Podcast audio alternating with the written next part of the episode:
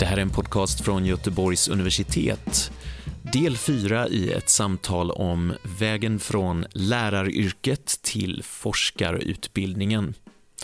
Sju doktorander i Forskarskolan KUL deltar tillsammans med Karina Borgström Kjellén, doktor och lektor i musikpedagogik och Cecilia Björk, forskare i utbildningsvetenskap. Och det här samtalet spelades in 2019. Vi har kommit fram till den sista delen där vi får med oss några goda råd från nuvarande doktorander till yrkesverksamma lärare som funderar på att söka till forskarutbildningen. Först ut Cecilia Jeppsson. En sak jag har eh, tänkt på är att man inte ska ge upp efter första försöket kanske. Eh, för att det är väldigt svårt att komma in. Det är många som söker och många är väldigt intresserade och duktiga har massa tankar. Eh, och då kan man ju, i så fall har man skickat in en ansökan och inte kommit in så kan man ju kanske höra av sig till den institutionen och be om feedback och kanske då jobba på sin ansökan. Det är ju redan ett första steg egentligen i en forskningsprocess också, att man reflekterar över det man har gjort och kanske granskar kritiskt då vad man har skrivit och vad man kan förbättra. Och då eh, ska man bara göra det igen. Jag tänker man, det är inget tecken på att man inte duger utan att det är kanske behöver utvecklas vissa saker. Så det är ett tips, att man inte ger upp. Det var Lena Ostendorf. Nästa tips till den presumtive doktoranden kommer från Emma Gyllerfelt. Ja, men jag håller med och också be vänner och bekanta om hjälp med forskningsskissen också. Eh, sen tänkte jag också på ehm, eh, KULs eh, förskola har ju den här samverkansmöjligheten också, att man kan vara samverkansdoktorand. Och då tänker jag också att eh, man ska hitta argument till eh, sin huvudman eller rektor eller rektorer att eh, få den här utbildningen finansierad. Ehm, att samla på sig goda argument eh, till sina rektorer helt enkelt. Cecilia Jeppsson.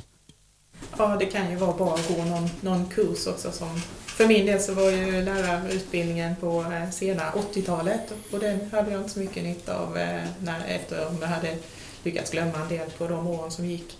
Så att det kändes bra att läsa lite färskt. Nu läste jag ju psykologi och det var kanske inte helt eh, i, i linje med vad jag skulle göra sen men jag har aldrig ångrat det och har mycket nytta av det. Sen finns det ju kurser som eh, Christer nämnde i till exempel musikpedagogik om det är det man är intresserad av. Hitta utbildningsvetenskapskurser finns och hitta någonting som passar det man är intresserad av och vill fortsätta utveckla. Och så till nästa doktorand, Ola Henriksson. Precis, jag hakar i det som Cecilia säger. Det finns ju kurser på avancerad nivå man kan läsa i didaktik eller eh, ämnesdidaktik inom sina olika områden. Eh, och där, när man väl går de kurserna, då ska man ta tillfället i akt och prata med, eh, med handledare i det, i, det, i det arbetet man skriver och, och lärarna där på lärarutbildningen, eller den här mm, vidareutbildningen. Och skapa kontakt och se vad finns det för möjligheter och sådär. Var ska jag söka och hur kan jag göra och så Och vi går vidare till Christer Larsson som följs av ett sista tips sen från Camilla Johansson Bäcklund.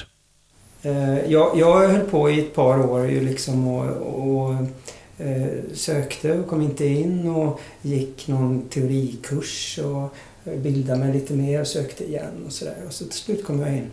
Och någon gång, någonstans i den processen så såg jag någon sån här bild någonstans, någon sån inspirationsbild eller något som var ganska ja, kanske lite klyschig men funkar för mig. Och det var liksom att, att uh, man behöver inte se hela vägen, det räcker att se första steget. Mm.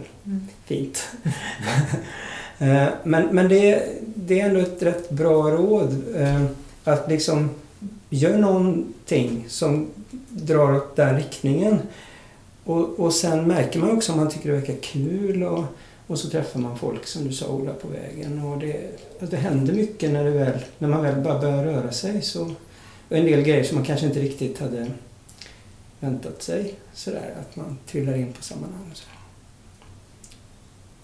Och inte vara rädd för att kontakta personer som man vet mm. har kompetensen och vet vad som gäller. Liksom. Mm. ja, men både andra forskare eller, eller eh, ja, personer man känner som kanske Mm. har rätt kompetens. Jag skrev till Sven-Erik Lidman en gång. fick jag komma hem till honom på te. ja, så att jag menar, det, är- alltså, man ska inte vara rädd för att bara kontakta personer som man tror kan sitta inne på någonting som man funderar på eller så här, som, som kan vara ett stöd i en viss fråga. Så. Man kan bli ganska peppad av det. Mm. Mm. Ja.